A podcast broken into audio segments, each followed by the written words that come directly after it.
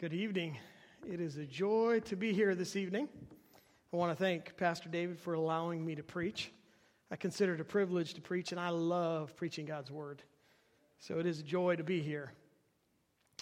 Our family just got back from Dayton, Ohio, 13 hour trip with six kids in the car.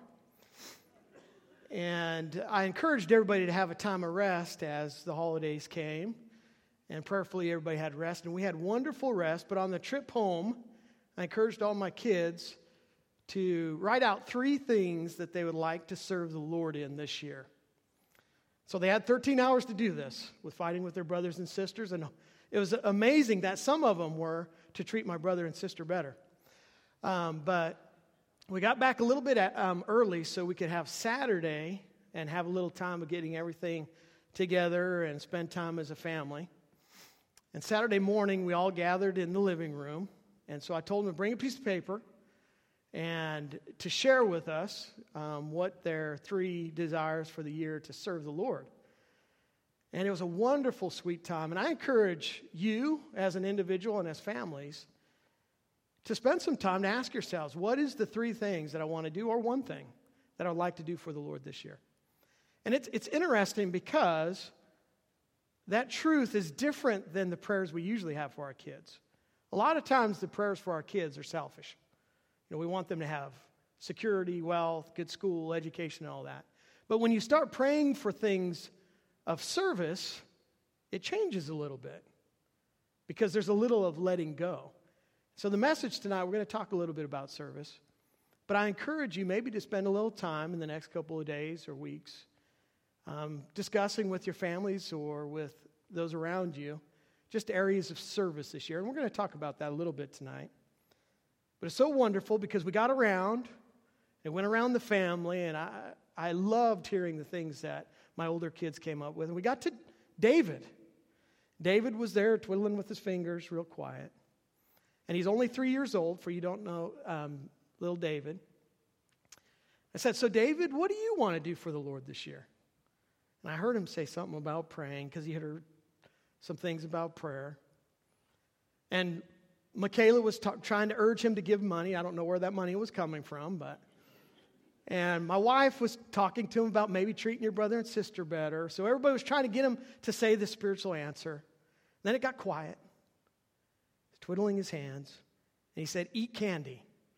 So I know that the Bible says to do all that you do for the Lord. And so David's going to be eating candy for the Lord this year. And, uh, but what was interesting is I wonder if his answer was not a little bit more honest than all of ours. See, the truth of the hedonistic ideas of humanity is we please self. And, you know, a child will bring out the truth.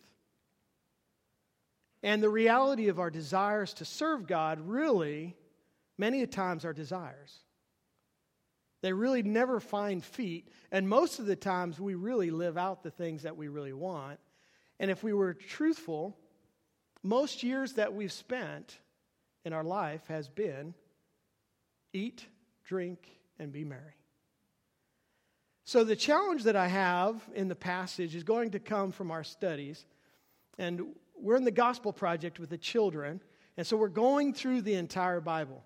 And right now, we're in the life of Moses. And so the, the kids have just learned the birth of Moses and him in a basket. So we're going to look, talk a little bit about that. And I want to encourage, along the way in the sermon, I'm going to encourage you in several different things. But for you as families, if you have children, you're receiving an email from me. And if you're not, please let me know. But it's an email of three devotions. And I'm not telling you that the devotions are wonderful, they come from myself. I send them out to the families, but they deal with what the kids are learning in life groups. And the reason why I'm sending those out is because I believe there's validity in us, in our homes, teaching our kids what they're learning on Sunday. The reason why is because the Sunday school can teach it, and they come to church and they hear someone teach it, but it takes on a different meaning when dad believes it and mom believes it. So to hear about Moses is a story to them until it becomes reality and concrete in their life, in their little minds, because mom and dad also agree and teach the same truth. So I encourage you as you receive those, don't just click off it and erase it, but actually use them and use them as a means of discussion. You don't have to do my devotion, but maybe it'll stir some. And there's only three of them, so it's not I'm full all week, but I encourage you. But we're going to be tonight in Exodus. We're going to be taking a look at the life of Moses. And really, I want to ask three questions tonight as we start 2016 and bringing application from this passage. And we're going to be in one, chapters 1, 2, 3, and 4, and part of 5. We're not going to read the whole thing, but all of this is going to come from these passages. But I want to start in chapter 1, verse 8. And as you're going there, I would like to ask this question the first question What is the perfect time for serving God? Amen. That, that's the message. Let's go home. Asa going, yeah. no. Um, but, uh, but really, honestly, today, but we're going to take a look at this. So look at in verse 8, I'm going to read. Now there arose a new king over Egypt who did not know Joseph, and he said to his people, Behold, the people of Israel are too many and too mighty for us. Come, let us deal shrewdly with them, lest they multiply, and if war breaks out, they join our enemies and fight against us and escape from the land. Therefore, they set taskmasters over them to afflict them with heavy burdens. They built for Pharaoh store cities, Pithom and Ramses. But the more they were oppressed, the more they multiplied and the more they spread abroad. And the Egyptians were in dread of the people of Israel, so they ruthlessly made the people of Israel work as slaves and made their lives bitter and hard service in mortar and brick and all kinds of work in the field. And all their work they ruthlessly made them work as slaves. Then the king of Egypt said to the Hebrew midwives, one of whom was named Shiphrah and the other Puah, and when you serve as midwives to the Hebrew women and see them on the birth stool, if it is a son, you shall kill him, but if it is a daughter, she shall live. But the mid- midwives feared God and did not do as the king of Egypt commanded them, but let the male children live. Wonderful times this was to be a, a part of the nation of Israel. And Wes Johnson gave a challenge this morning to read through the Bible. And I want to encourage, once again, as we start the year, to begin reading through the Bible as well. And I would encourage you not to do it as a checklist, but to encourage you to do it so that your mind would be renewed in the truth of Christ. See, here's the challenge that we have in our time, and we talked about it in our Sunday school. If we allow our mind to dwell on Facebook, and I call it the Facebook facade, we allow our minds to actually think that everything's supposed to be perfect. I want, you, I want that to sink in a little bit. You ever look at Facebook and in your own heart feel that you're inadequate? That things aren't as good? And I had someone in my class said, I want to start a new site. It's called things are horrible or something. I can't remember what the site is, and people can post all the difficult things going on. But it is interesting, and, and myself included, there's this desire that everybody likes what we do. The challenge in life is, though, as we read God's Word and as we go through the Word of God, guess what? There's not a lot of time periods where you could just say, Woo, boy, that's a great time period to be alive. And the challenge that I've seen is many people keep talking about how horrible our government is and how horrible the world is and how bad the times are getting. And boy, we ought to just turn over and give up.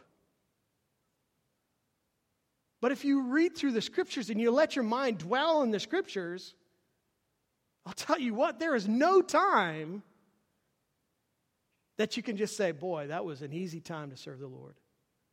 And this was no different. We just looked at the life of Christ. He was of noble, noble um, uh, name. But here it is Moses comes into the same thing. He's not of noble birth, he's a slave. in a time where he's being treated, the people of Israel are being treated harshly. They're slaves. And yet, it is the time that God chose for Moses to be the messenger, the prophet that would come, and the truth of God's law would settle within the pe- people's hearts. I guess the challenge I have for us is 2016. Is this year the year that you will serve God?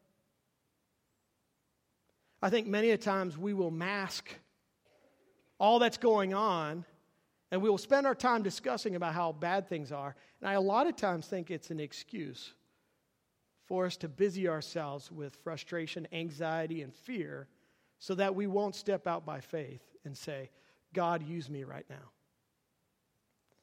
Really, to be honest, there's only two answers yes or no.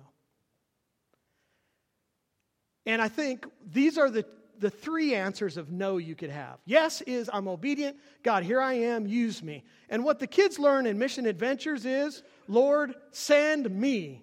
Here I am. There's no questions about that. But see, God today, and everybody in here, I would hope that we agree, there is no question that God wants you to be a part of the kingdom. Right? Everybody in here, as we sit here, we are partakers and we've partnered with the kingdom of God that we might reach as many as we have daylight. There's daylight right now. And there's going to come a time when God comes when no more gospel will go out. So we all agree we're partnering with the good news of the gospel of Christ. But the answers of no I've heard. And this may go for some of the younger people, but it may even go for some older people. Is no, not right now. Not now. The time is not right. I need to get everything settled. I need to get everything right. I need to get my finances right. I need to get my bank account right. I need to get my family settled. But the truth of the matter is, the question that is asked before us, before the Lord, is go. Or will you go? That's the question. And if we say not now, but later, we're saying no. It's disobedience. And there may be some of you in here that have served for a length of days, and you have the, the white hair, and you might be saying, I've already served. I will as well encourage you to understand that that is also saying no to the Lord because your time is not finished. And I'll tell you what, there is nothing more beautiful than those of the feet of God's servants, serving till the very last breath. It's a beautiful sight. And maybe it is, and maybe this is the most honest answer of serving God. It's just, Lord, no, not going to. So, as we sit here and we face 2016, let me say this this is for all of us. Just because I'm a minister doesn't mean that I'm going to say yes to all that God tells me to do. We all face this year and we have daylight, and God has told us to serve Him. Interesting thing is Moses in Exodus chapter 3 in verse 13. I'm going to read a couple of his responses. Listen to his responses. Then Moses said to God, If I come to the people of Israel and say to them, The God of your fathers has sent me to you, and they ask me, What is this name? What shall I say to them? God said to Moses, I am who I am. And he said, Say this to the people of Israel I am has sent me to you. So Moses questioned, Well, who should I say sent me? Moses had some doubts and he had some questions. Again, in chapter 4, after God explains that to you, then Moses answered, But behold, they will not believe me or listen to my voice, for they will say, The Lord did not appear to you. Maybe some of you are saying, I'm inadequate, me. Why would I have the authority, or what I, why would I have the means by which to share the gospel? And again in chapter 4, verse 10, but Moses said to the Lord, Oh, my Lord, I am not eloquent either in the past or since you have spoken to your servant, but I am slow of speech and of tongue. Guess what Moses or the Lord said? In his anger towards Moses, I'm going to give you Aaron. You know what the interesting thing is? Aaron spoke very little. You know who spoke? Moses. I think an interesting thing I've heard with even within our staff, and I may be corrected, but Daniel said he was an introvert when he was younger. Isn't that amazing? What a, how God uses an introvert. I'll tell you what, the worship tonight was awesome. Can you imagine if Daniel would have said no? You know who else was an introvert? Strangely, it's the Pastor David. He said he was an introvert, he didn't like to talk. Can you imagine if Pastor David said, I, I can't do it? What are the reasons why in your heart that you're not serving God? Is there reasons? So, my first question is when is the greatest time? And the time is now. So, I go to the next question is how can we do this? So, I would like to look in chapter 4. Listen to what the passage of Scripture says, 4 verse 18.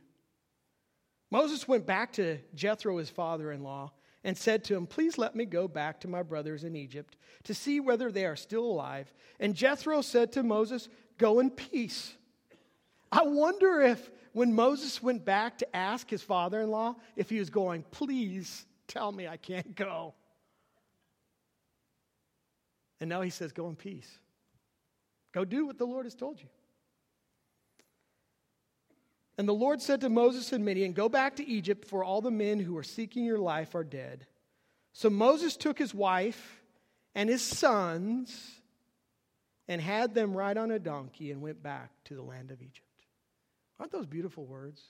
How beautiful are the feet of those who share the gospel, provide the good news of Christ. And this is the part that I love. And went back to the land of Egypt, and Moses took the staff of God in his hand. See, how do we serve God? I'm not saying seminary is not something that you need to do, but seminary is not how you serve God. Schooling is not how you serve God.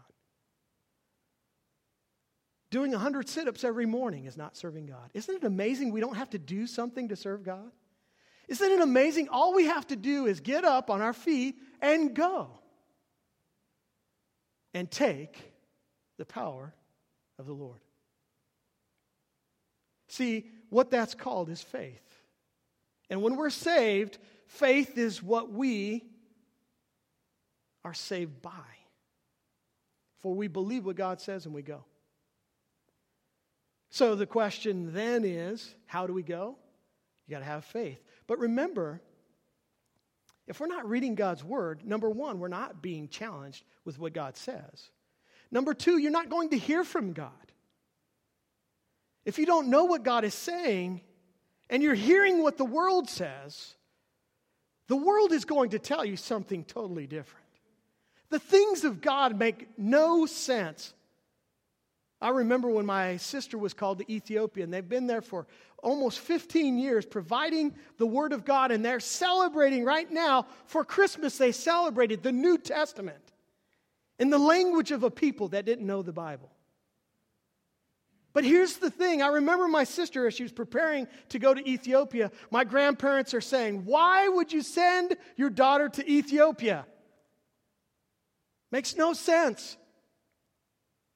And see, if we hear the voice of the world, those things make no sense. But when we hear the word of the, the Lord, He tells us to go. And by faith, we step out and we follow the Lord.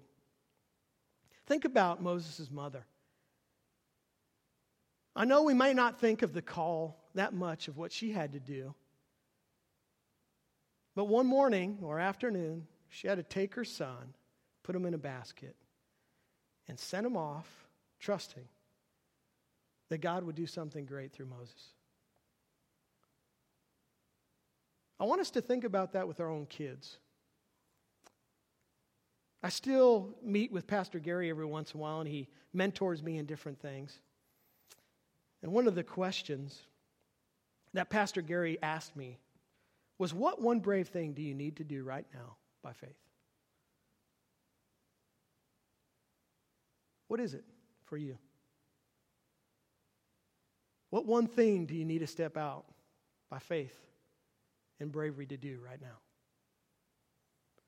And how willing are you to step out? Well, we come to the last question, which is why? Why do we do this? So I'd like to ter- end in several passages. But in chapter 6, listen to this in verse 6. Say therefore to the people of Israel, I am the Lord, and I will bring you out from under the burdens of the Egyptians. And I will deliver you from slavery to them, and I will redeem you with an outstretched arm and with great acts of judgment. I will take you to be my people, and I will be your God, and you shall know that I am the Lord your God who has brought you out from under the burdens of the Egyptians. I will bring you into the land that I swore to you to give to your father Abraham, to Isaac, and to Jacob. I will give it to you for possession. I am the Lord. John Piper has a passage that he wrote, and he says, Our fathers this is Psalm 106, 7, 8. Our fathers, when they were in Egypt, did not consider your wondrous works. They did not remember the abundance of your steadfast love, but rebelled by the sea at the Red Sea. Yet he saved them for his name's sake. I want you to think of the whole story of Moses. Why were the nation of Israel even in Egypt? It's because God put them there. The whole visions of Joseph being able to tell Pharaoh's dreams, God placed them under slavery. We, we don't want to hear that. That's not the message of the health, wealth, and prosperity gospel. God places people under slavery? Certainly not. If you're under slavery today, would you be so frustrated with slavery that you wouldn't serve the Lord? See, the truth of the matter is, you're going to be slave to somebody. And the truth of the matter is, is I pray that we will be enslaved to the righteous king and the works of serving the master. And so, as we take a look at this passage, God places them there. He moves the king or the Pharaoh. The Pharaoh now places the, the people under judgment, and he allows them to cry out to him. And when they cry out to him, God responds with sending Moses. He does the work, he enables Moses, he speaks to Moses, he aids Moses. Now, if you are thinking today that serving God is for the purpose of something for you, let me remind you Moses never entered into the promised land. Some people would say that's a life that was lived in, in total waste. He did all that he did to come to the, to the, the very edge of the promised land. He couldn't go in. What a wasted life, some would say. No, Moses was called the prophet, unlike any other, because he spoke with God face to face in Deuteronomy. Can you imagine being the messenger of the Lord that spoke on behalf of God Almighty? But do you realize that we as well can be the messengers of God and have the voice of the Lord in people's lives? Not that we become prophets, not that we have some extra understanding of Scripture that we can tell people, but by God's Word, we can actually go and minister to people by speaking to them the truth of God. See, Anno Domini is in the year, year of the Lord that we see, that we talk of the birth of Christ and we just celebrated. But my question for us is Is today the year of the Lord? And the truth is, he's alive today. And He's still working. And He wants to be a part of our life. But He can't unless we willingly allow Him. And so, my encouragement to us as we look at 2016 is to really think of these three things. The time is now, it's through faith, and why is to glorify the Lord. My encouragement to you is look for opportunities and pray about it. And if, it, if you're, anything pops in your mind about children's ministry, you don't even need to pray about it. You just come straight to me. But on a serious note,